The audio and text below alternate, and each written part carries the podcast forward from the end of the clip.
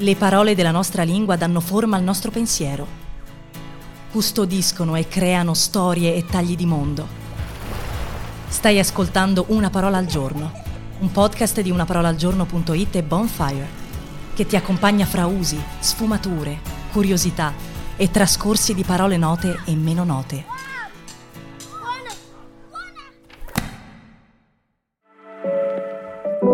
Questa settimana raccontiamo parole poetiche.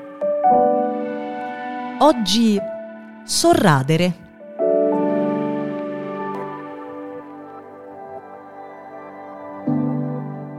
Ci sono parole dalla costruzione semplice e che evocano moti noti, da cui tutti ci facciamo suggestionare volentieri, che possono essere comunque rare e di altissimo sapore poetico.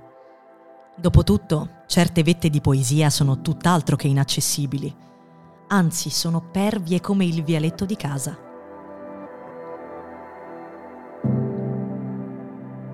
Sorradere, simpaticamente vicina al sorridere anche se non c'entra nulla, è naturalmente collegata al verbo radere.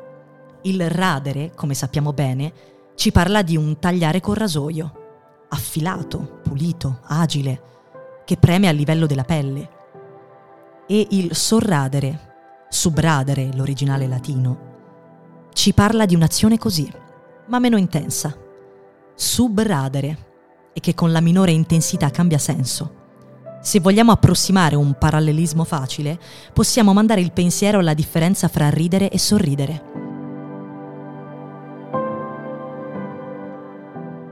Perde la pressione del radere, perde il filo così tagliente, conservando una stretta vicinanza e tutta l'agilità dello scorrere.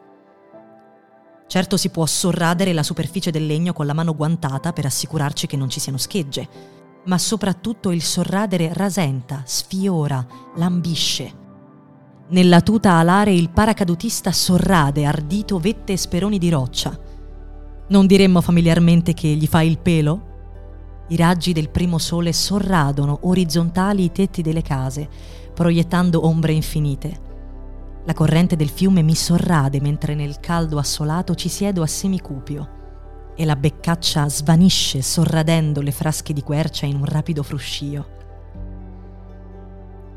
Arriva fino a un percorrere lieve e si può parlare di come si sorrade la striscia di strada appena asfaltata, di come la buona notizia ci fa sorradere marciapiedi e scale. Si intende bene perché questa sia una parola per chi scrive, per chi fa poesia. È potente e delicata. Eppure sceglie alcuni movimenti della realtà che ci sono così consueti. Il vento sull'erba, il fiume sul greto, il passo leggero sul legno, da renderlo un verbo vicino.